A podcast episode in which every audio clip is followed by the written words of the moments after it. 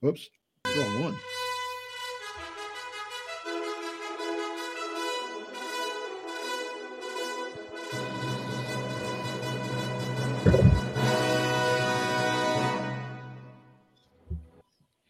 And welcome, Hoosier fans, to another exciting episode of Doing the Work, the newest show on the Back Home Network covering IU women's basketball. I'm your host, Jeff Marlowe, here with my co host, Kathy Amos. And today we're going to discuss the number six and number nine, depending upon the poll. Today, the IU Hoosiers moved up to number six in the AP poll, and the coaches poll hadn't been released up to, uh, this week. They were still no, they were number nine last week. Their victories over Bowling Green and Quinnipiac. But let's start this show the way we start every show, and that's with our banner moment. And this week's banner moment occurred today when on ESPN.com, Coach Teri Moren was named Coach of the Week by ESPN for the women's basketball uh, for women's basketball for the wins over Tennessee, Bowling Green, and Quinnipiac. Congratulations to Coach Moren. And that's our banner moment for this week. Our banner moment is sponsored by Home Field Apparel. Home Field is constantly releasing new schools or updating their products for schools in their existing line. You are bound to find something for you or as a gift as we near our holiday season. And just this Monday, they dropped a new IU bomber jacket, sure to keep you warm heading into cooler weather. So, whether you want to wear only IU gear or other college teams or nothing associated with a team, Home Field probably has something for you. Go to homefieldapparel.com and use our promo code HOME, H O M E, to get 15% off your entire first order. That's promo code HOME for 15% off. And once again, the website is homefieldapparel.com. Wear one for the team. And now to give us her insight is Kathy Amos, my co host, with her part on the Amos angle. Thanks, Jeff.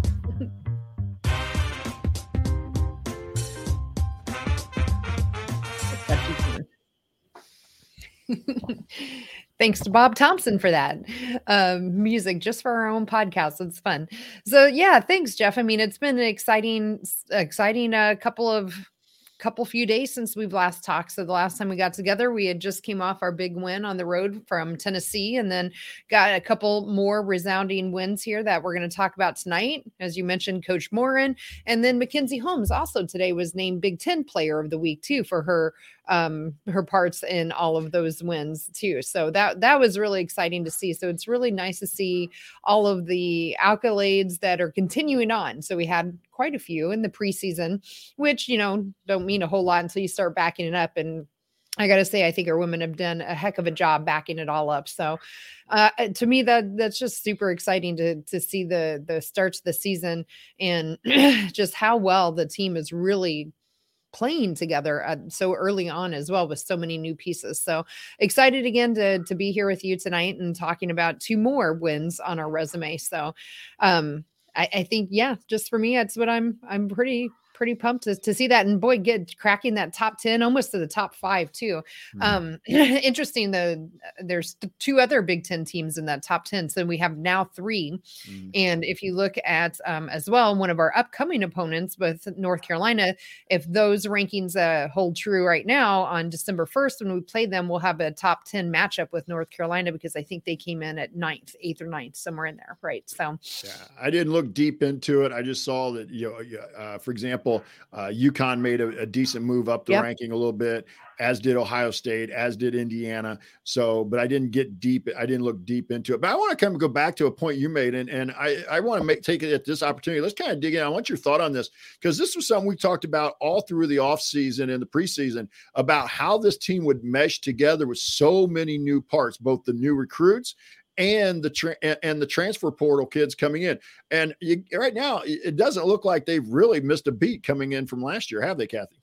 No, I I I don't think so. I mean, they for the most part they look like they've been playing together for a long time and um, i know other than tennessee which you know who knows right now while that one's going to really hold up um, we'll see how that goes but yeah for those maybe who haven't seen tennessee has now dropped um, three three games. They, they lost to Ohio State. They lost to us. Um, then they lost again over the weekend, and then actually just today. So forward losses. Yeah. They lost to South Dakota State. So Tennessee most likely come next week, unless something really strange happens, probably going to drop completely out of the ranking. They'd already dropped to 23rd or 24th um, after their couple of losses this weekend. So um, we'll see how that goes. But regardless, it still at the time was a great win. Tennessee is probably just you know struggling to find their rhythm, and that's contrary to where we are. Back to your point and your question, I think we're really finding our rhythm a lot sooner than I thought we might. I thought some of these early games, even with some of the teams were expecting to beat handily, I, I, thought maybe we might still struggle a little bit or see some slow starts or see some plays that just kind of make you scratch your head. And I haven't, I haven't really seen any of that yet, to be honest with you. And, and I'll be honest. I mean, outside of Tennessee, we haven't played the top notch competition and and such. So we may still find some a, a, little bit of things that have to be worked on. But uh, the thing i've been most pleased with is kind of on the defensive end. They look like they've mm-hmm. played together for a while. And for coach Moren's system uh, and and with how she emphasizes defense that really takes i think takes a while and for them to be picking it up, I think speaks well to not only the kids she's brought in, but also to a certain degree their their basketball IQ that they're able to pick up so many some things, and and and also to pick up on the culture that this is what they do yeah. and, and such. So I really thought I thought you brought up a great point there earlier, and that's why I wanted to kind of throw it to you and see what you thought about that. Um, anything else you want to throw in here with the Amos angle, Kathy? um, no, I don't think so. Other than I guess we'd be remiss in not talking just in general about Indiana sports over the weekend and just the resounding um, from you know Friday through the whole weekend. And what a great sports weekend it was for all of our our Hoosier sports. So that was really fun to see. And oh, I miss misspoke. Tennessee lost to Gonzaga, um, not South Dakota State. I think um, I'm trying to remember. Some South Dakota State beat somebody today. Yeah, you just um, texted me that earlier, and I'm trying. I did, and I can't even remember. Uh, but anyway. Yeah, but anyway, so South it was a nice, a couple nice mid-major wins there for those two programs. Um, but I, I will say this. Louisville. Oh, it was Louisville. There you go. And those two teams now, Gonzaga and South Dakota State, I believe, they're all in that same tournament. Those two games were down in maybe the Bahamas, all right, for a tournament, yep. one of those shoot those type of tournaments. So I think those two teams will probably end up playing tomorrow, but maybe that's one half of the bracket. I haven't seen, I haven't looked that close at it. Um, I, I, just really, you know, what you were talking about the, the IU sports. Let's recap for some of our fans who haven't. Yeah. You know, we had soccer, men's soccer one on Sunday. Boy, Sunday was the day. First of all, men's soccer. Yeah started first. They won. Women's basketball won, and then the men won. And then you also had the football team with their big comeback on Saturday, and then also on Sunday, which was well, it was televised on BNTN Plus, but we were probably all busy watching the women. Was the volleyball team went on the road and won a top five match on the road against Ohio, or beat a top five team in Ohio State on the road. So just it was a, an outstanding yeah. weekend to be a and wrestling. That's another one. Be a Princeton yeah. team, I believe, was top twenty five. So it was yeah. a great weekend to be a Hoosier sports fan and, and, cheer on the cream and crimson. So, all right. So, and for those of you who didn't see the results, uh, IU played twice this uh, since we last talked to you after the Tennessee game, and that first game was on Thursday, and that was against Bowling Green, and the Hoosiers came away uh, with a 96 to 61 win. Uh, and that game, they were up 49 to 21 at the half. They really just kind of cruised. In fact, they were up 28 to 10 at the end of the first quarter. They just kind of yeah. cruised through that one. And then yet on su- yesterday, excuse me, yesterday, Sunday, uh, kind of a matinee tip off there at noon for my time and one o'clock Eastern time. Uh, they defeated Quinnipiac. Quinnipiac. I got to make sure I say it right. I always get yeah. confused. So Quinnipiac uh, 92 to 55. What impressed me about that win over Quinnipiac was this is a team we struggled with a little bit last yeah. year out in Connecticut. So for to, to beat them by 35 40 on at home, I thought spoke well for, for that. So Kathy, uh, I'll throw it to you first. Uh, what was your as expected for um, the Bowling Green? Start with Bowling Green first. Sure. Um, or if you want to take both games, I don't care how. it's good. You know, I, I think what's kind of uh, become a theme for us is just what you were talking about with the defense, and you mentioned it a little bit with the score there at the beginning of the game. They they absolutely were locked in from the beginning of this game, um, holding holding Bowling Green's only ten points in the first quarter and twenty one for the first half, um, and then they would go on to still win that game sixty one. So they, you know, probably let up. I, I, don't even know. I want to say let up a little bit in the second half, letting letting them score forty. Um, I use that lo- loosely, but I, just in general, their their turnover or their defense was really fantastic in that one. I thought, um, and you know, the fun fact uh, that I I heard during yesterday's game that we'll get to is that we're averaging turnovers of turning the other team over 20 turnovers a game at this point. And again, I understand we haven't outside of Tennessee maybe played anyone um, that's really resounding, but you know, in that game we had Bowling Green at 16 turnovers. So I, I thought from a defensive perspective, that that game was exactly what I'm starting to really expect from this team. Um, game in and came out. Really, both games. I think Quinnipiac was the same way. We held them to a total of only 55 points for the whole game too. So um, that's kind of my theme for both of those those games was um, as expected. Well, and I'm going to go kind of stay with that same theme, but I'm going to look at more from the defensive field goal percentage, and that's you know in in the Bowling Green game we held Bowling Green to the game for 35 percent for the game. Uh, they shot 27 percent from outside the arc, and then yesterday we gave up a little bit more. They shot 42 percent uh, Quinnipiac shot 42%, but still, when you think about it, that's an outstanding defensive field goal percentage. That means you're making the other team work really hard. And then you combine it with what you're talking about the turnovers, that just really limits you. And then I think also uh, I'll save it for a little bit later. We get into some of the stats as well. But um, the other part is this is not a team that full court presses very much. So it's not like no. you're like when we talked last week about Ohio, Ohio State, State, had like mm-hmm. Ohio State really pressing you, getting up on you. That we'll we'll show a little bit of it, but we're primarily a half court defensive team that just locks in very well defensively on that once they get into it. Yeah, absolutely. So, so that that definitely went as expected um, for me on both both games. Really, I think both games. The other thing I will I want to talk a little bit about here is an expected. Again, after the Tennessee game, we kind of talked a little bit about depth and again better mm-hmm. competition mm-hmm. a little bit. Yep. But then in both games, yesterday and and or yesterday and Thursday, we got back into the bench. A lot of kids played. A lot of kids scored. Um, and, and I to me, that's just a positive. That means you're limiting the minutes that your starters have to play, but you're also building confidence up in some kids who may have to step in later if there's an injury or something like that. Yeah, I would. That was where I was going to go too, as as expected in both these games, which is what we want to see. We played well into our bench, and to your point, yesterday in the Quinnipiac game, all of our players that got in outside of Arielle Wisne, who um, she only played a couple of minutes, every one of them scored um, at least four points. So our mm. bench yesterday um, scored 32 points. And then in the Bowling Green game, they scored 28 points. So I think not only are they getting in in these games, but they're getting really good, meaningful minutes and good contribution to what we would um, like to see from them. And I think again, that's as expected in these types of games. And we saw that with Tennessee that the bench is going to get way shorter. But I think it's important that um, some of our, you know, the Alyssa Alyssa Gearys in particular, and, and Lilly Meister, and um, some players that aren't going to be just sitting, you know, towards the end of the the bench for those games. We need them to get this kind of experience and a lot of run so that you know they can when we get to Big Ten play, especially some of those harder games in February, that we can really really count on them to go out and, and be meaningful contributors. And I think um, in both games, we saw our bench really get some great, great um, run in both those games.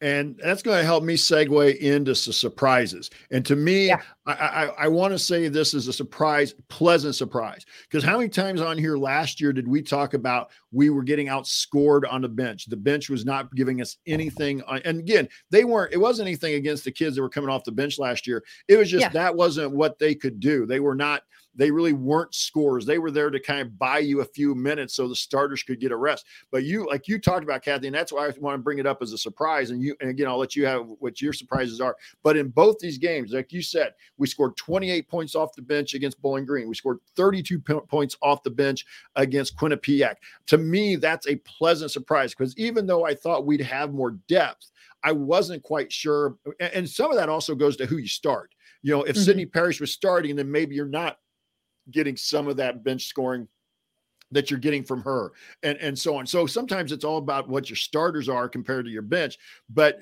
if you're going to get a good 20 20 to 25 points per night from your bench, this team again we talked a little bit about after Tennessee game in my opinion, the floor gets higher and the ceiling gets higher for this team if you're getting that kind of bench production.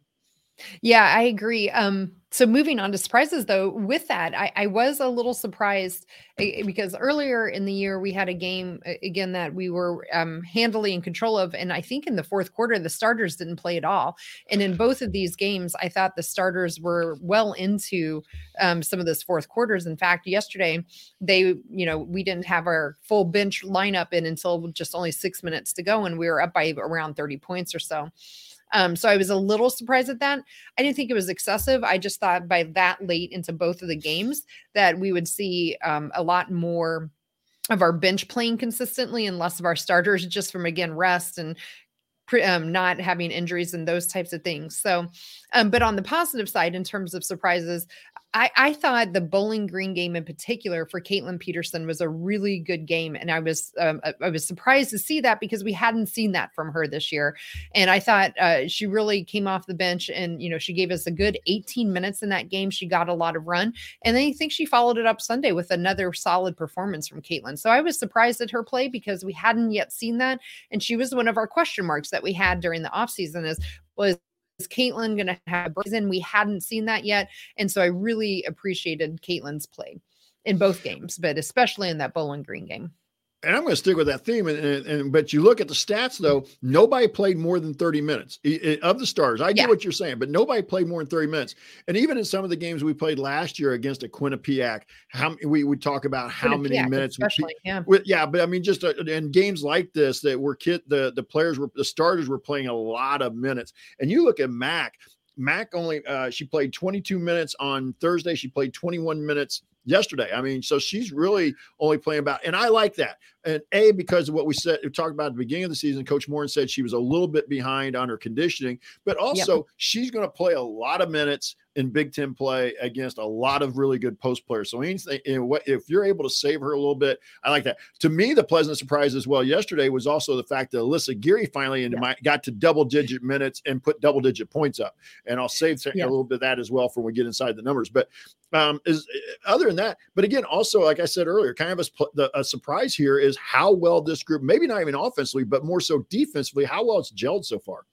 Yeah, I mean, I said it was what I was expected, but that's because they've they've gotten me very quickly accustomed mm. to expecting good defense. So, yeah, I if you would have asked me that at the beginning of the season, I would tell you I was very surprised at how well they've been playing defensively.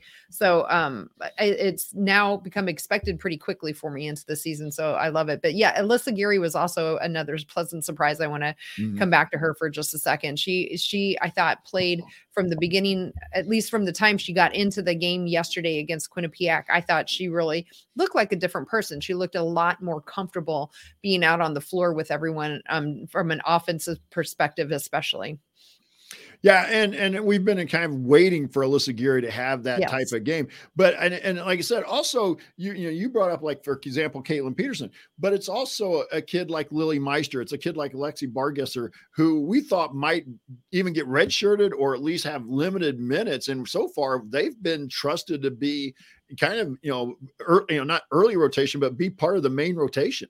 Right. Yeah, yeah, absolutely. I mean, Bargesser got in in that Tennessee game even and gave us a couple of nice minutes there too. So really been surprised with our freshmen um, outside of Garzon. Gar- um, and even to be honest, Garzon, I wasn't, I heard a lot about her and I've seen a little clips and stuff. I wasn't quite sure how good she would be. She's, she's definitely surpassed my expectations. That's from, from my perspective again.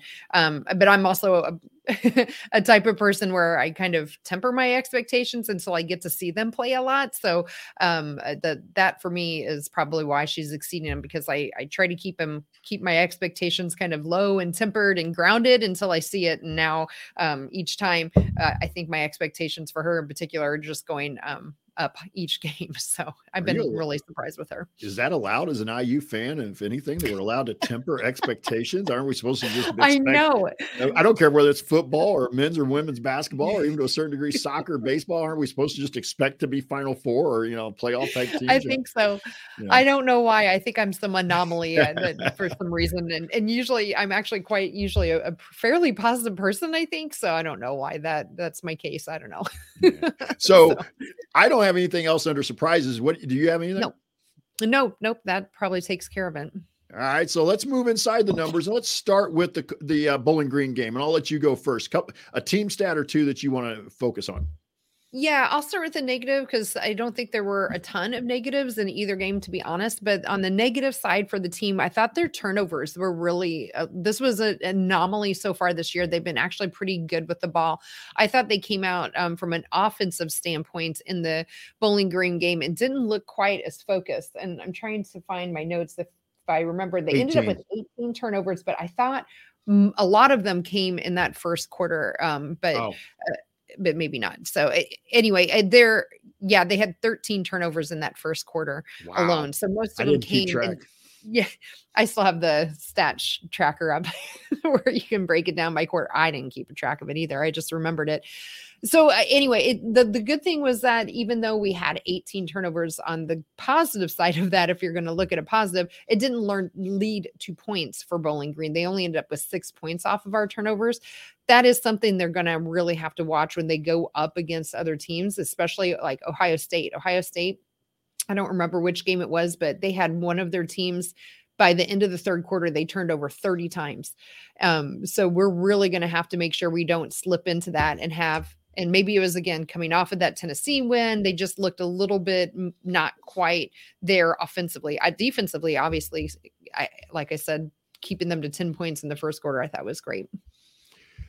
I'm going to go kind of more positive on this. Not that your negative was bad. I just think that, um, but I'm going to go the other way here. The Points in the paint, and and and again, this probably shouldn't surprise fans of IU women's team. This, you know, we have one of the best post players in Mackenzie Holmes, but it also shows you we have kids who can get in the paint off the bounce or or or with our with our passing game. Um, in the Bowling Green game, we outscored them 54 to 26 in the paint. That's a plus 28 in the yeah. paint, and then we outscored uh, Quinnipiac 42 to 20 so a plus 22 so i mean uh, to me even in the women's game and we talked a little bit about this and their three point shooting was i thought was fairly consistent. I'll come back to it in a little bit. But uh, if they're just hitting seven eight threes a game uh, that, that's kind of where the game has gone even in the women's game except for grace berger who we all love with her, her mid-range game. It's yeah. shots at the rim or threes and and and they're getting and when you're shooting the way they are uh, uh, as well th- that that's a huge number now we'll see if it can continue as they get especially in the big 10 play up against north carolina who we'd expect you know post players to give us a little bit more of a battle but that's again that's not all coming from Mackenzie Holmes. I mean, when you have 54 points in the paint or 42 points, that's not all from Mac, you know. So right. that tells you a little bit about what the offense is doing.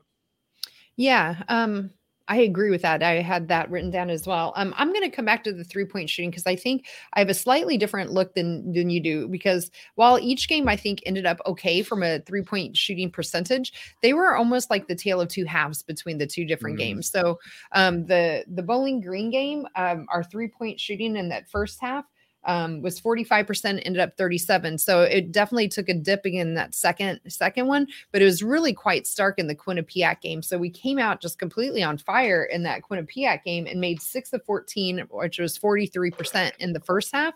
And then we came back in the second half and we were one of eight. Um, and so we ended up with only 32%. So, uh, you know, 32% is fine, but when you start off at 43%, that tells you how much they dropped off in that second half. So to me, I think I would like to see a little more consistency still in that three point shooting. Um, just and it's hard to it's i feel like i'm nitpicking now because you're still ending up you know in the mid 30s low 30s but you, it, it's hard when you know if we're again we're in a close game to go one of eight and a half.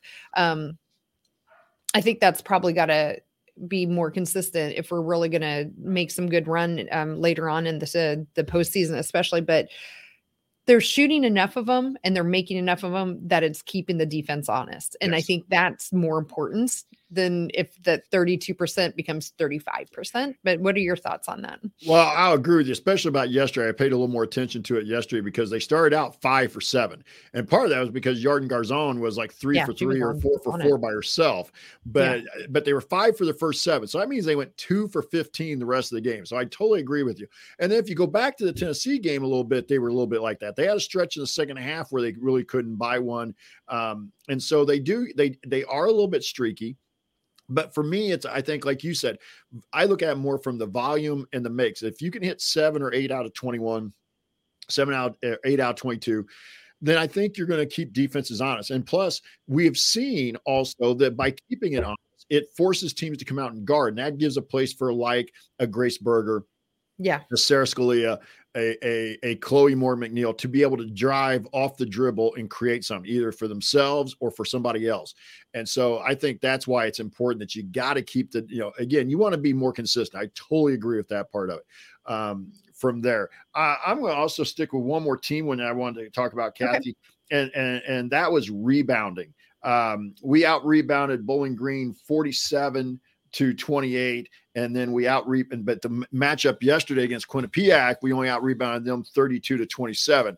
Now, part of that could be because they're they're they weren't missing as many shots. Yeah. They shot so well as and so there weren't as many opportunities maybe to get some offensive rebounds. But uh, when this team is locked in on the defensive end and and and, and rebounding, and we're limiting teams to one shot, that it just makes it that much tougher to score against because they're already good defensively. So other teams need second and third shots. Yeah, I, I I like the defense as well. Um, the other number I wanted to talk about a little bit was the assists um, as a team. So, and of course, we got it. We're on you know Grace Berger watch. So she had six assists in that um, Bowling Green game, and then threw in another six yesterday in the Quinnipiac game. But again, like just and it's all around though. She's not the only one. It's it's, it's a team effort. You had 25 assists for their um, 60 or 40 made field goals rather in uh, the Thursday game, and they had another 24 assists here on uh, 35 made field goals. So it just really, um, how Coach Moore likes to say, they're really sharing the sugar, and I love seeing that. And it just again back to our comment at the beginning of what has surprised us how well they're gelling. We talked about how well they're gelling on the defense, how well they're sharing the ball and turning them into points on offense. I think also speaks a lot to how well they're coming together so quickly. All right, so let's go to an individual yeah. or, or, or, some individuals. Let's start with the Bowling Green game. Who do you want to uh, start with?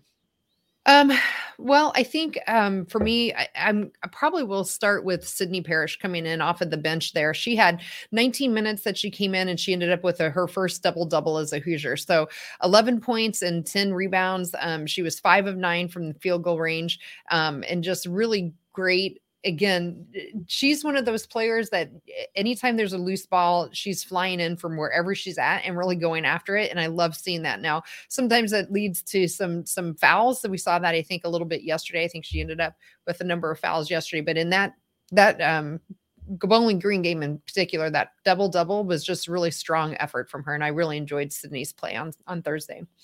I'm going to go with one of our other wings there, and that's Sara Scalia. Sara Scalia in the game against Bowling Green in 26 minutes, 17 points, four rebounds. She was five for five at the free throw line, two um, and and five for eight from the field, two of five from the three point line but she also had three assists and two steals. And probably, and, and, we all know what Sara's really capable of. We saw her at Minnesota. We saw her what she did against us last year, and we even talked about on this show.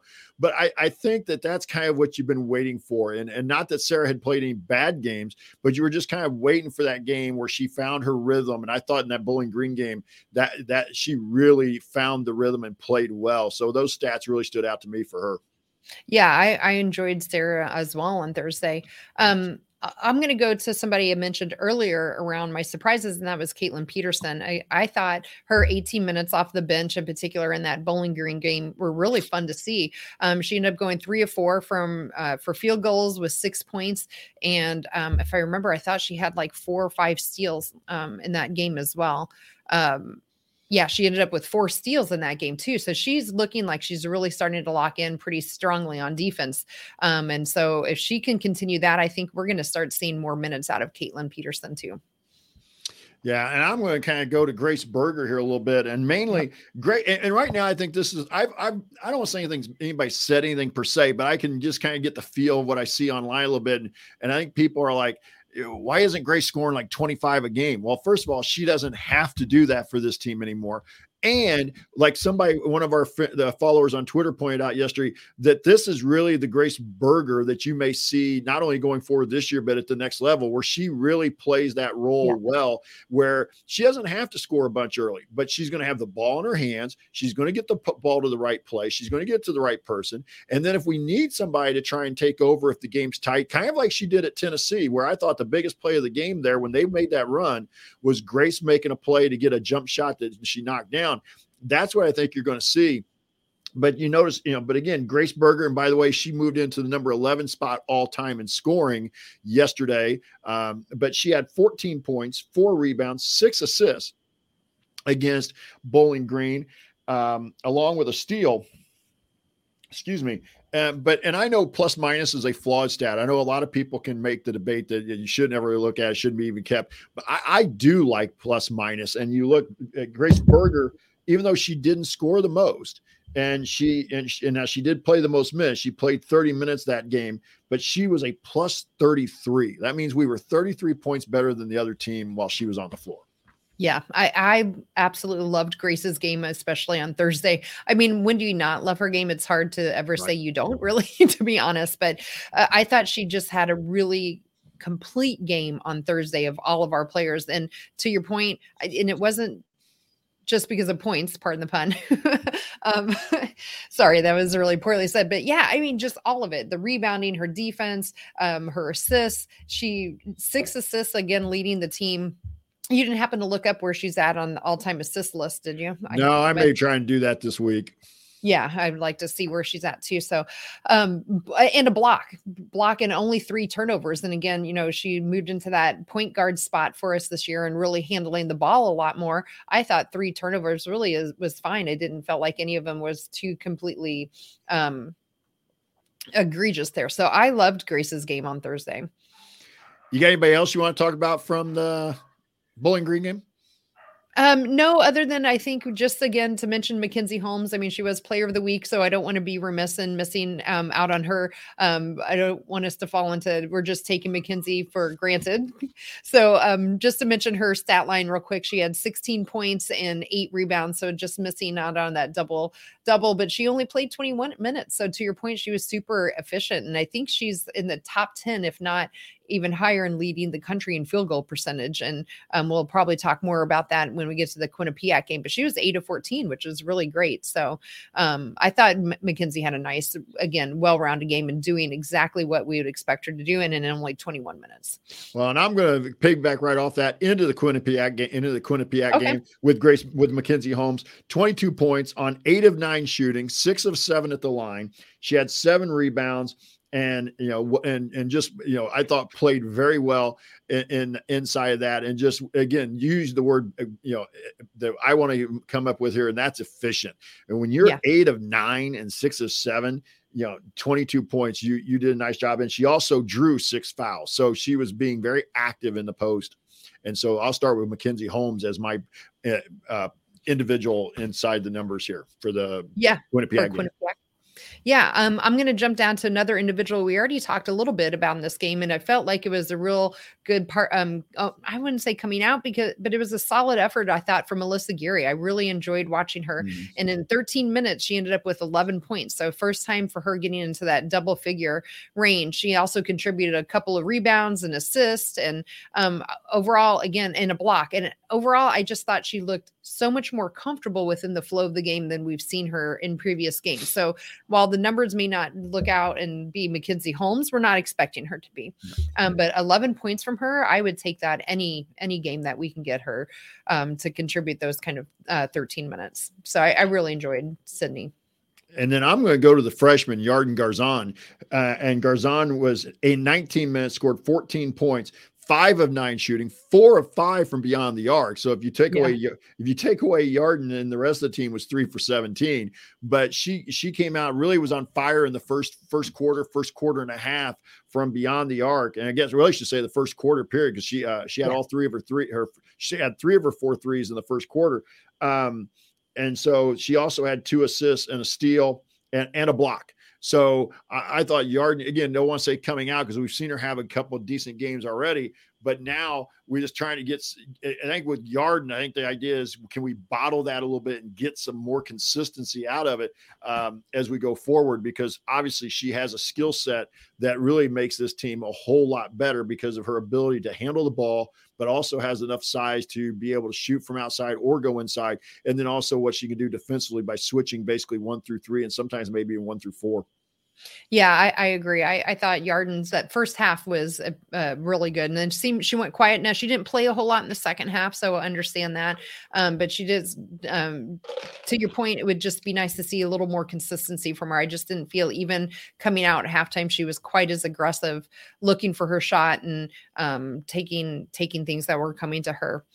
Um, so then our other double figure score was Grace, of course, who did Grace Grace uh, Berger things. In fact, I think I heard uh, Jeremy Gray over the announcer system say that um, the in the PA so, yeah. announcer. Yeah, so that was fun to hear. So yeah, Grace was again, she was very very consistent for us. At 13 points and four rebounds and another six assists, um, a steal and only one turnover in that game. So um, as a team, I, I you know we mentioned the 18 turnovers in the the Bowling Green game. They did get it back down to only only nine turnovers in this game. So I, am hoping that Bowling Green game was just an anomaly with their turnovers. So, um, yeah, overall, the team, I think 1.3 points per possession. So really just scoring at a high level there as well.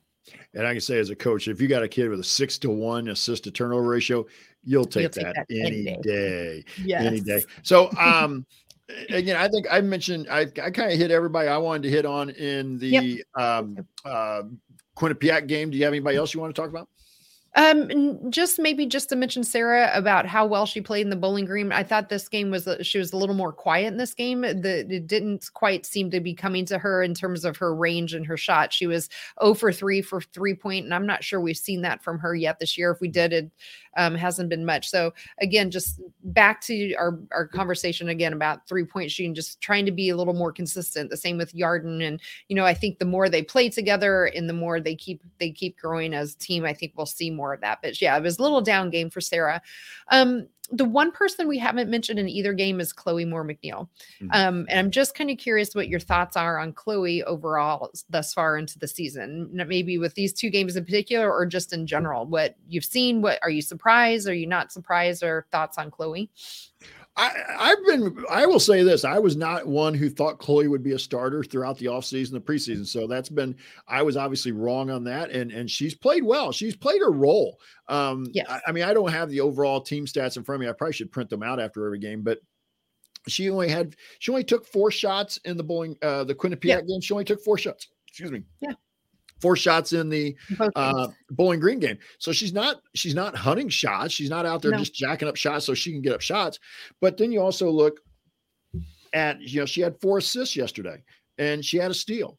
So she's doing things that are helping the team win. And I think right now that Chloe is just doing whatever it takes. And and right. and I think that's I, and that goes to so many of them. But like you said, when you're a starter, there's a lot of times you feel an inner pressure, or, or sometimes I don't want to say about Chloe per se, but sometimes starters will at places will be like their ego means they got to get shots up, they got to score she's not worrying about scoring right now. And right. and by next year, we may have a different conversation if she's not scoring. But but this yeah. year, she just needs to play a role. If the shot's there, she's taking it. If she's hitting it, she's hitting it. If she's not, she's not worrying about it. She's not looking like I got to go get a shot to get, you know, get some points. So um, but whereas in the you know, go kind of go back to the Tennessee game, she played well. If I want to remember, she was right around double figures or in double figures yeah. in the Tennessee game. So I, I, I think Chloe is playing a really solid brand of basketball. Let's put it that way. She's doing the work same for me. It, it, the thing with Chloe's play is I think it's a quiet um piece of the puzzle that we need to have that's con- and it's not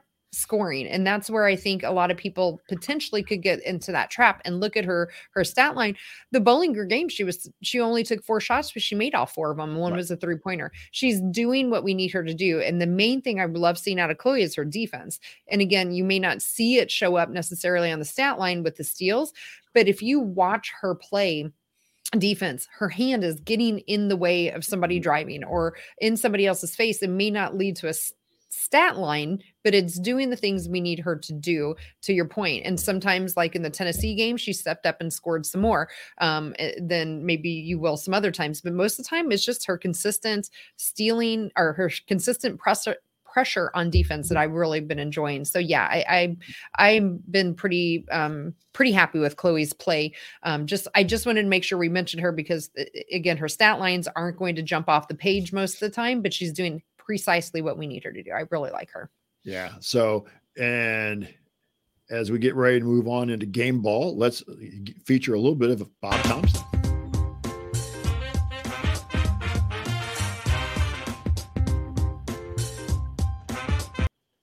So I'm going to throw it to Kathy, and and I'll throw you a, a chance to pick. Let's go game at a time. Bowling Green. Who is your game ball? Cool. Bowling Green. Um, I think you could have picked a number of people in either game to be honest with you but bowling green um i i really came down to sydney or to grace in this one again like we talked about with grace it was her consistency and her play um but for sydney i think i'm just going to go ahead and give her my vote because it was her first double double and i just thought her aggressiveness was where we needed to be she wasn't overly aggressive she only ended up with two fouls so i just really like sydney's play in this one and so for me i vote for her for my game ball yeah, uh, I'm. I agree with that. It was close for me too. I, I really thought hard about. I actually thought harder about Sara Scalia than I did Grace here because Scalia's mm-hmm. 17 points, four rebounds with how well she shot. But again, I'm going to go. I'm going to kind of go with Sydney Parrish here. The 11 points, 10 rebounds, and an assist gets her uh, her first game ball of the year. Yes. And and if I you know so with that so we as you if you're watching our YouTube feed you can see that we figured out how to put a little ticker scroll across here so that means that we now have four separate game ball winners Yarden Garzon with one Mackenzie Holmes one Grace Berger one and Sydney Parrish now with her first game ball. Anything else you want to add in about Sydney here in the Bowling Green game or do you want to move on? Nope, I'm good moving on. All right. I didn't think there was, but I wanted to give you an opportunity. So now let's move on to our Hoosier Hustle Award. And Kathy, again, I'll throw it to you first. Yep, for a Bowling Green game, um, I put Kaitlin Peterson down for my uh, Hoosier Hustle Award again. Um, I mentioned her already a number of times, but I just thought she really came in and played a lot more aggressive um, but controlled aggressive, which was nice to see because I think last year um, felt like Kaitlin got a little sped up, but I thought her defense was just really spot on in that game and really showed with four um, four steals and just great 18 minutes. So for me, I thought Kaitlin deserved that that hustle. Yeah, I'll go that way too. I think Kate, I was a little, I really didn't have one person that really stood out to me. They were all doing such well, good things, but uh, it's hard for me sometimes to say that uh, Sara Scalia was 17 was a hustle award type and and, and they're yes. not trying to take anything away from her. But here I always kind of think of the hustle as somebody who's not necessarily showing up in scoring company. Like you said, yep. Kaitlin Pearson, 18 minutes, six points, a rebound, um, four steals. So when she was on the floor, she was being very being very active. So that means that we'll now have uh, Grace Berger with a hustle award. Uh, Sydney Parrish leads with one and a half. Kaitlin Peterson now with one, and Lilly Meister has a half of a hustle award as we're committing the Ryan Phillips sin of giving out more than one. So we didn't hey, we didn't do a very good job getting our chat mob to break the tie on that one. So no, but you know, no, you know, I, you know, I, I, guess we'd have to ask Quang and the workaholics what he thinks, you know, of that. But but no, I, I agree. I think that um, just one of those. Sometimes I think you can have more, especially on hustle. Game ball, I totally kind of agree. One yes. person. But in the hustle, I can see breaking it into a two part, you know, to a two. Yeah, so. especially with some of these early games. That was yes. from the UMass Lowell game. And, yes. you know, we probably could have picked seven different players that we could have, you know, really given some of these awards to. So, yeah. Yeah. So, anything else you want to add in about Kaitlin here? Nope. All right. So those are our game balls and our Hoosier Hustle Awards. And let's go on to lingering questions. And really, before did we, we get did we do Quinnipiac though? Oh, I'm sorry. My bad. I'm. You're just seeing if I'm paying attention. No, I'm just out in a hurry here. I know. Um, so want to go back to game ball? Yeah, no, uh, yeah, we got to go back to game ball, don't we? I totally am off my game here. Jeez, Kathy. Thanks. I see what you did there. Yeah, I I kind of got in a hurry. I was thinking, yeah, I'm so used to it back when we did one game at a time. All right, so anyway, so okay, so let's go to Quinnipiac. Who gets your game ball? Okay, Quinnipiac. I'm totally going with Mackenzie on this one. Um, it's really hard for somebody that went eight of nine shooting and 22 points and was as efficient as she was 22 points in 21 minutes, um, three blocks as well. So she was doing it on both ends of the court. To me, that that was just a very easier, an easier one for me to decide. So Mackenzie for me. Yeah, I, am going Mackenzie Holmes on this one as well. So Mackenzie Holmes gets our game ball for the Quinnipiac game. That gives her two game balls now, and then Garzon with one, Berger with one, and Parrish with one. So then let's move on back to our hustle award now for the Quinnipiac game. And Kathy, who'd you have?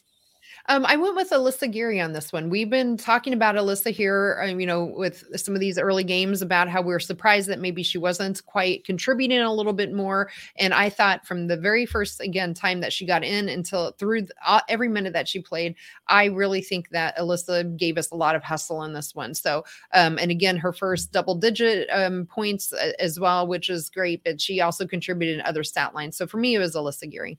Yeah, I, I was going to go with Alyssa Geary here. So what that that makes it unanimous. And, and again, like you said, 11 points, two rebounds, and assist and a block. And I really felt like she looked just more in the flow. She, for the first time when I saw her on the floor, she looked comfortable in the offense and in the defense. I'd seen some decent things of her in transition in some earlier games, but in the half court set, I thought this was the most comfortable that she looked out yes. on the floor. Yep, absolutely. So that will bring our hustle award now to one for Berger, one for Geary, one and a half for Parrish, uh, one for Meister, and a half for Kaitlin Peterson. And those are our hustle awards. All right. Uh, let's go on here. Now let's go back to lingering questions. And before we get to lingering to any lingering questions we may have, there was a question here from Jim and the Workaholics, yeah. Kathy. Is IU women's basketball legitimately thinking national championship or at least a Final Four? I don't see why not. To be honest, at this point, now uh, we'll we'll know. Ask us again on December first, Jim, um, and that's the, the we'll be doing a, a post game show. We're planning on it anyway, right after the North Carolina game. I think that's going to definitely tell us a lot more, even more so than the Tennessee game. I think the Tennessee game showed us a lot, um, but I'm not sure if it showed us as much as we thought it might have now with the way Tennessee has been playing. So I think North Carolina though is legitimate top 10. Um, you know, the little bit I've seen from them and uh I think there's no reason why not. This team is really starting to gel on both ends of the floor. And the biggest question I think we had coming in is how is the team going to come together, especially on defense? And right now, to me, I think they're they're showing they're coming together very well on defense and that is to me a huge surprise and a positive and so i i i think that's an actual very much legitimate question and goal for this team to have it at least a final four is not at, at this point in my mind out of the realm no, I totally agree. With the way they're playing right now, they should be at least having the thought that they want to go to a Final Four. Now, we've talked about this before who you match up with in the tournament, who's in your bracket, who's in your half of the draw, those type of things come out to be huge because it really gets even even just like in the men's tournament, but the women's tournament is about matchups. I thought last year they could have got back to the Elite Eight, just they having to play UConn in the Sweet 16. They could have very easily in a, in a, in a different scenario played UConn in the Elite Eight, and we all would have been like, oh, okay, that's a, you know, they got to where we wanted, you know, and had a chance. Um, it just is the way it played out. Um, but I think we'll know more not only on December 1st, Cat. I think that question really will know more. And I know I'm not trying to sound like, well, duh, but I think we'll eh, when you get to the end of February at the end of the Big Ten season, yeah. I think we'll have a much better idea of how deep of a tournament run they will make. And the reason I say that is, as we talked in the offseason, we previewed the schedule. The back part, those last six, seven games of the Big Ten schedule is so backloaded with quality opponents. If they can get through that with winning the Big Ten or being second the Big Ten, whatever it may be, but if they're if they're able to get through that run and not be having injuries, not having any of those things come into play, but if you get to the end of that run and you're sitting there going, this is still a top five, top 10 team in the country, then by all means, they are, they should be thinking final four. But again, you, you got to take care of business. That's why these games right now are so important. You, you don't want to have a hiccup. You don't, you know, uh, we talked a little bit last week, Iowa, and, and, and we may look back and be like, oh, losing it, you know, Creighton may not be a big deal. Losing to Drake or, or going to overtime with Drake, whatever it was may not be a big deal at the end of the year, but right now it looks kind of like a hiccup. Louisville losing to me, Louisville losing South Dakota State is going to shock a lot of people. But Jeff Walz will be the first to tell you South Dakota State's got a pretty good program. They're not well known by everybody, but that's a pretty solid program sure. year in and year out. Um, Gonzaga has turned out to be a pretty solid ma- mid-major team. Now they're not what their men are in terms of national reputation, but they've been pretty consistently in the NCAA tournament over the last several years. So them beating Tennessee. Now, again, where it hurts us is because at the end of the year, that net rating for that may not look so good going on the road. But I would imagine Tennessee will stay in the top. If it's like the men, as long as they stay in the top 75, that's going to be a quad one road win. All right. Yeah. So that's what that's all you want to do. You want to keep Tennessee's got to stay inside the top 75. And and unfortunately, that's the way they do it. I wish it was based on when you played because you can't right. control what happens to the team after you play them. But that's just the way it works. Yeah. But I, I really think with what I've seen, and and I'll be first to say, I when I went through the schedule and I was going wins, loss, wins, loss, they're a game ahead of where I had them. I had them losing. I thought would Me be too. a very tough, tight game down in Knoxville. So they're already Same. a game ahead. So I, by all means, I think they have, uh, they can go. And I'm not saying they'll come out and talk about it openly. They're not going to make any hype videos about the Final Four or anything like that. There's no Super Bowl shuffle moments coming for them. But they, you know, they that you know that's you know that's there's a quiet confidence with this group, especially with the kids who've been around for a while. And, talking with Sara, uh, excuse me, talking with Grace Berger last year quite a bit and stuff. That you can just tell that they believe in themselves and they believe in what Coach Moren is doing with the program. Yeah, I, I agree. So um, they have the pieces. Yeah. And and and so with that, so Kathy, any lingering questions you have? Um, nothing, nothing really that the biggest one I think I, I, still would like to see in, in, the biggest question for me is going to be our rotation and our, our true bench depth because it's just so hard to tell in these last two games how deep our bench truly goes. You know, it, it and again, not trying to take anything from Bowling Green or Quinnipiac, but you know, Alyssa Geary coming in and putting 11 points up is fine against Quinnipiac. But what is she going to do when we go against North Carolina or when we get into Big Ten play? So to me, the biggest question still is how deep is our bench? Um, I was a little concerned after the Tennessee game when you know we really only played about seven people.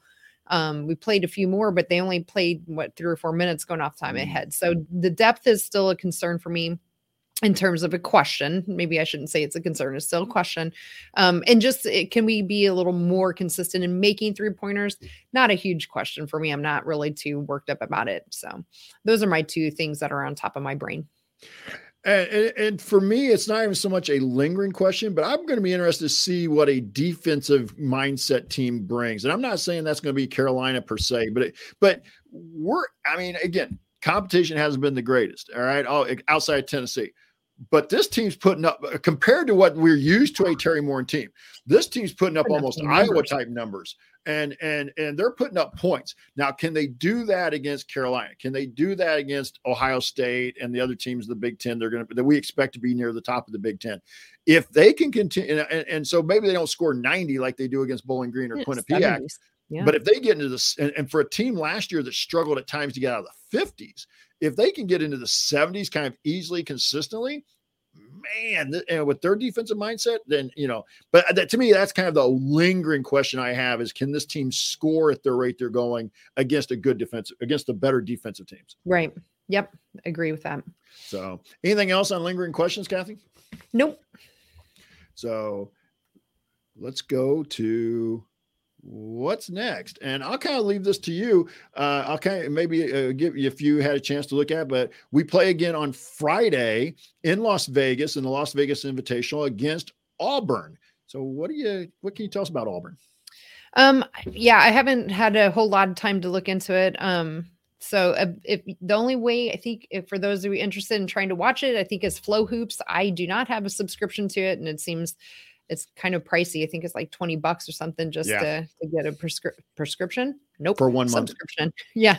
Um, but they will be on the radio. So if you have any, don't have anything going on Friday night at 8 45 Eastern, you can still stream that through um, the 105 feed through the Bloomington radio station. Um, but um, we haven't played Auburn except for twice, and we are 0 2. But the last game was way back in 2018 in Bloomington, where we had a 65 53 loss. But I don't really know anything about what Auburn has done this year. Jeff, have you looked at what whatever they've done? I haven't painted, seen their name mentioned. No, I think I looked up. I, I want to say they're three and two, three and one, something like that. But they haven't really played anybody yet either.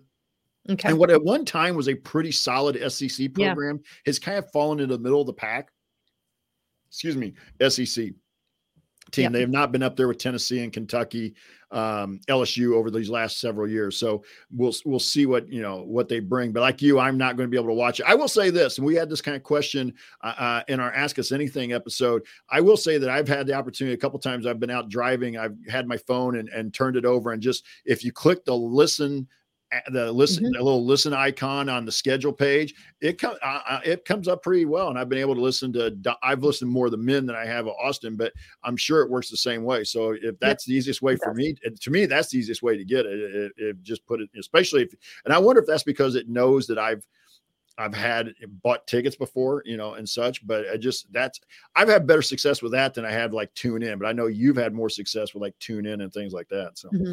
yeah, tuned in. You can do the IU app itself. You can download. You can go right to 105.1's website. Just Google like 105 Bloomington, and that'll come up.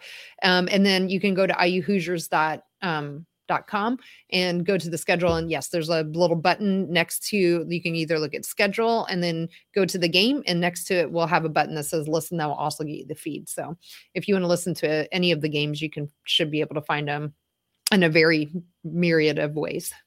And then uh, the next day they'll play Memphis in Las Vegas at 8:45 Eastern. Uh, IU leads that series all time two to one. The last game was all the way back in 2010 in Bloomington, and Indiana lost 80 to 71. The last IU win was November of 2009 in Memphis with a 78 74 win. So it's not, it's not a team we've played for a while. A couple teams here, which I like. I, I like the fact that Coach Moren has found us. I will say this about I did not look at Memphis a lot here, so I have no idea no, what the record is. Um, but this is, I would imagine, going to be kind of like it was down the uh, was it the Bahamas last year Bahamas. or two years ago? Yeah. Um, but where it ends up being like in a hotel ballroom, and the shooting background is not the greatest. And so this may be a game. These may be a couple games where we find out just how good our offense is and and such because and and I'm I would not be shocked if one or both of these games ends up being within 10 to 15 points. I think they're both knock on wood. I think they're both wins, but I would not I would not be surprised to see either of these two games maybe be a little tighter than and than people might think. Just because yeah, that. that's kind of what I was thinking too. Yeah, I, I think they're probably. I, I, would expect Memphis uh, as well to be maybe just a little bit higher quality than some of the teams we've had so far yes. outside of Tennessee. So, so we'll see. And being in a you know neutral environment in some weird ballroom, I'm sure is going to help.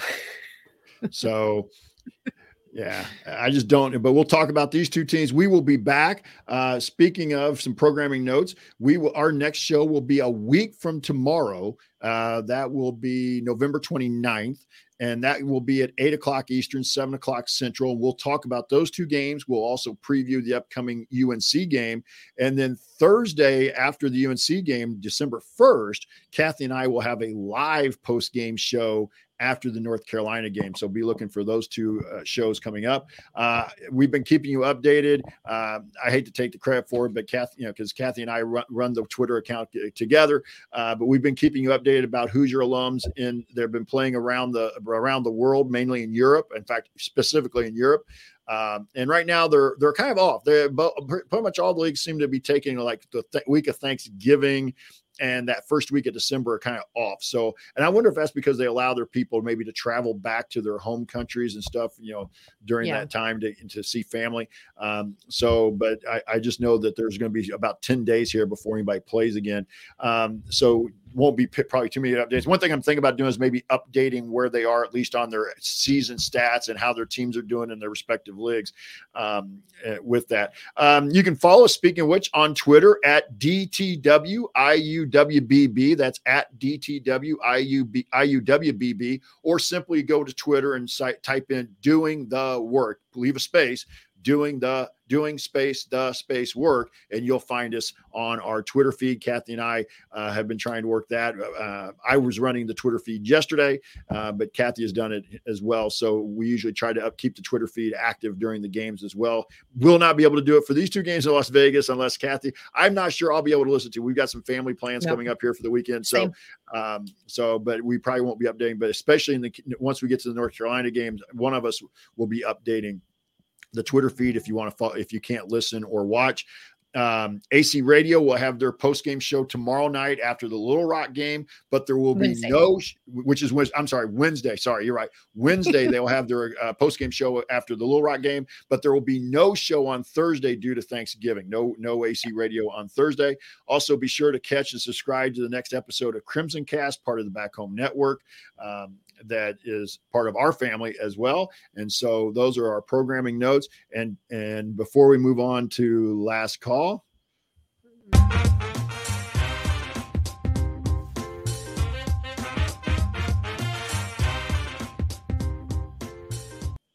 All right, Kathy, last call to you first. Yeah, just another really solid um, couple of games from our women again at home, and you know they're they're doing not just what we expected, but I, you know maybe even a little more than. And to touch your point, they're just scoring so many points. I I wasn't quite sure that I was expecting that with a brand new team this early on into the season, but um, overall, I'm just very very pleased with how our how our women are playing, and and in general, just to say, I, I think I'm just enjoying the the women's basketball season this year as well. Yesterday we had Stanford and South Carolina going at it and going into overtime and number one versus two. And just some, we had some upsets early on. If for those of you who might have missed it, Iowa was taken to um, overtime by by Drake, and then um, got beat by Kansas State down in Kansas State. And so we've had some surprises as well. And so it's just been an exciting basketball season for women's basketball all around. And so I, am just really enjoying being able to watch so much of it. I, I really appreciate that, you know, it seems like a lot more being televised. You know, again, that Stanford, South Carolina game was on ABC yesterday afternoon. So, um, just having the opportunity to see it and having really good quality products being put out by a lot more universities, I think is just a lot of fun. So I, am enjoying the women's basketball season in particular this year. It's it's been good so far. Yeah, and I think we and, and I and I said Creighton earlier, but thanks Kathy for for yeah. the correction. Uh, Iowa lost at Kansas State, not Creighton. Um, but I agree, it's just fun, and obviously it's more fun when your favorite team, our favorite team, is playing so well but it is enjoyable to see the women's game getting more uh, a broader coverage. Let me put it that way. And yes, I watched. A, I missed about the first quarter, first quarter and a half yesterday. The Stanford game. You had texted me, and I wasn't watching. I kind of was in between games, and I was watching a little football. And and my family wanted to watch a movie on HBO Max, so we did that. So you know, it was kind of. But I did watch quite a bit of the end, but I did not see the overtime. I had to go away for, and not see the oh. overtime. So, but I will say this, and I'm not trying to plug anything. I just one of the things, just personally, you know, eh, with the streaming service I have, you probably can guess who it is, but it bundles ESPN and Disney Plus together, and so I have access to a lot of games on ESPN Plus. I'm not trying to tout that service or anything so don't take this as an advertisement for that service. But it just it's amazing how many games you can find on there on espn plus. And and and so but unfortunately this is not one of them this this weekend. And and obviously yeah. because of where we are in the big 10 we still sometimes have quite a few women's games on btn plus. Now i don't subscribe for anything other than the iu package but i do know you can get all the games. If you really wanted to watch that much women's college basketball you could get everybody and watch all those games. But um but it is like you said you're starting to see fox you're starting to see fs1 and and as well carrying women's basketball. So i think it's an exciting time for fans and and, and also players to be a part yeah. of, uh, uh, of of women's basketball. Yeah well deserved too so very happy to see that. So all right kathy got anything else you want to add before we sign off tonight Nope, I think I'm, uh, believe it or not, yapped out. I'm kind of getting there too. So, but uh, we hope you guys enjoyed the show. If you want to watch our show live, you can just go. You can go to YouTube and watch us on on our YouTube feed. That's assemblycall.com slash YouTube, or excuse me, uh, YouTube.com slash assembly call. Thank you. If I can read my own page. Um, and also, we want to. If you would like to see our content in the community, you can join uh, the Assembly Call community by going to join.assemblycall.com and join the community there, and you can get access to the content we have there, as well as some of the men's basketball. And to our our friend Ari, who is showing up in the Workaholic Chat, Ari does an outstanding job of covering the other sports uh, for Indiana that show up in the community. So take an opportunity to check that out if you want to see that. We'd like to thank Bob Thompson for his music that he has provided for us that you've been hearing here tonight. We'd like to thank John Ringer of Rig Design for designing our logos. As you see, we've been putting up, we have a, a couple of them, three, four of them that John did for us that we've been using and switching in and out um, from there. So we'd like to thank that. And again, we'd like to thank all of you for being here tonight, and no or however you listen to us on on the podcast side. We like we thank you for all that, and and keep spreading the word. Uh, Kathy and I uh, have been talking to people that have talked about how much they've enjoyed the podcast. So spread the word and help other people find out about it. And until then, keep your elbows in, your eyes on the rim, and go Hoosiers. Good night, everybody. Good night. Woo. All right. So, and then Quang tells me ESPN Plus stinks. yeah. They kind of all do. yeah, they kind of all do. Um, so, but yeah, that's I that was where I was watching the men's soccer yesterday. They were on ESPN Plus. Okay. So, so they were there and um, with that. But I'm surprised. Uh, Ari and you and I had this in a text discussion. I'm surprised it took the NCAA this long to figure out that they could sell the rights to those kind of Olympic sports to one entity. Right. Make a lot more, yeah. more likely. Um, right. So with that, um, yeah. So good show tonight. Yeah, that was fun. I wasn't sure how we would do with uh, two two um, blowouts like that, but yeah, sometimes those somehow we hard. magically always find something to talk about. It's good. oh, anyway, I will let you go. Uh, yes. So I will see you again next Tuesday. Enjoy your Thanksgiving. You and Sean have an awesome Thanksgiving. Yes, and happy Thanksgiving out to everyone out in yep. our listeners. So appreciate yes. it. Happy Thanksgiving to all of our listeners. We'll talk to you guys again next week, and to, you know we look forward to seeing you again. Follow our Twitter feed, and you can we'll keep updating things there uh, as well. And and uh, just really fun to watch the uh, the IU women play right now. They they are yeah. a fun team to watch on both ends of the floor. That's for sure. Hundred so, percent agree. All right, we'll talk to everybody next week. All right. Good night.